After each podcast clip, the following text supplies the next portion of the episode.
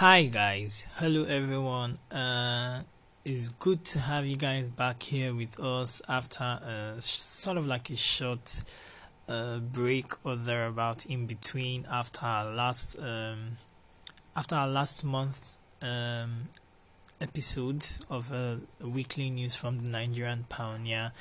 And uh, happy new month! This is the month of June and we're going to be uh, highlighting news from the Nigerian Pioneer uh, by Sir Kitoyi Ajasa um, from June 1921.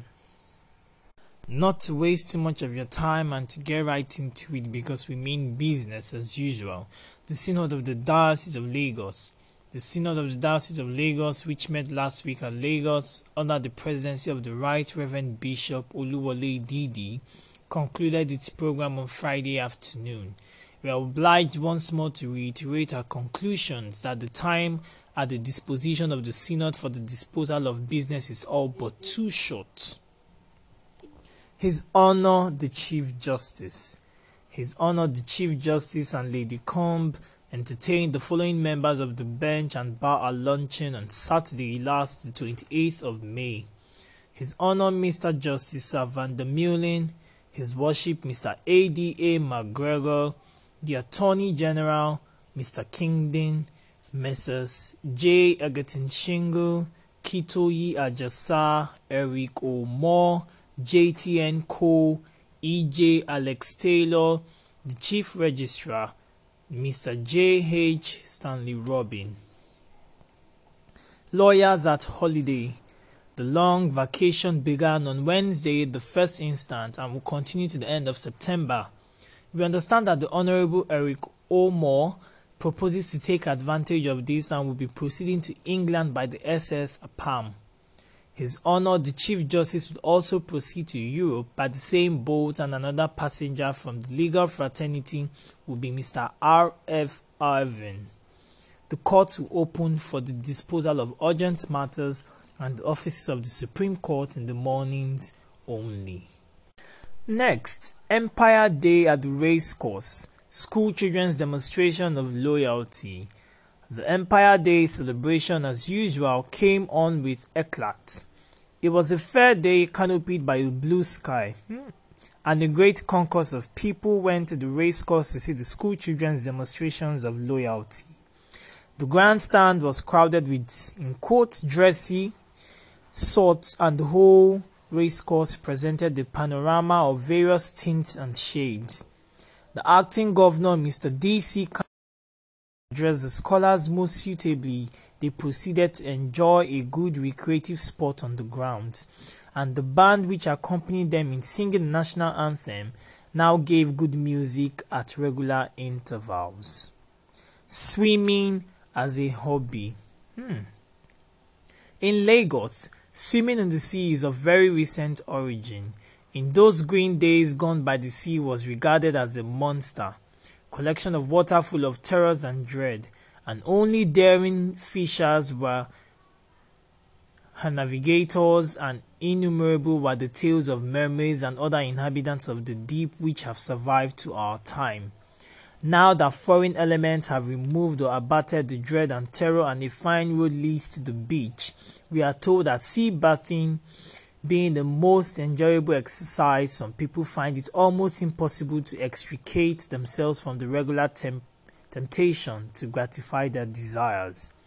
Under whatever circumstance such pleas are put up, it is well to take into consideration the varying grades of the current ruling the waves here, which in most cases are very sudden and furious.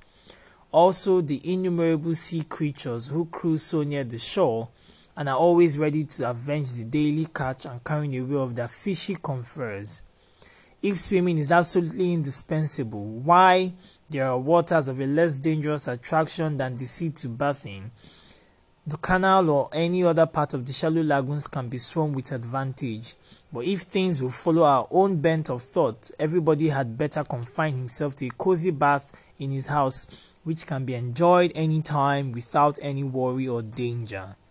Parents, see your children are controlled at home so that they will not cross the earthly bar to eternity at a time when you can least afford to part with them. Hmm. Okay. An astounding act of bravery. A wild bullock that was being led to Lagos from Ebute Metta suddenly became uncontrollable and escaped driving away everyone from before his face. The day of the occurrence was that on which the Oyingbo market was held, when people from all directions were privileged to buy and sell, and railway clerks who did not join the train were due to pass in good number this market morning. The irritated beast was now returning to Ebute Metta, and those who came across him had to take to their heels. Just as he was coming away from Denton Bridge and would thus have been unable to cause a tragic sensation in the market which was already getting crowded, a very insignificant man, poor in dress, flimsy in texture,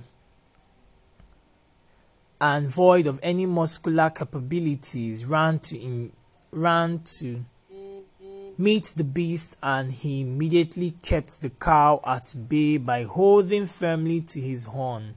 But he was wanting in weight to effectively check his progress, for more now tossed him in the air, forcibly pinned him to the ground, and otherwise dragged him about. But the man would not release his hold and managed to curve the neck of the ox to a dangerous angle, holding in the meantime the two forelegs his belly and cloth lying and entwined on the horns of the ox. All the, all the spectators were dumbfounded as they gazed on in an amazement at what looked as sheer lunacy. But gradually the owners of the ox stealthily, stealthily advanced and dexterously tied the legs of the animal crosswise and thus released the hero. The man was an Hausa and his compatriots presented him with some money and rich Hausa gowns in consequence. Hmm.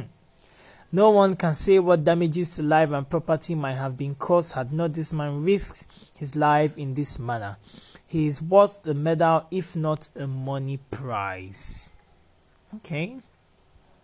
Lastly, we will be talking about death by drowning of a young of young men bathers at sea. Few indeed were they who did not lament the loss by drowning of those young men who went bathing at the beach on the 24th of May. The number of upwards of 100, though a much higher figure has been quoted, trooped to the beach for a bath towards the earlier part of the day, and one or two of them played on the guitar prior to the unfortunate occurrence occurrence to the amusement of the other lot. The swimming started almost immediately.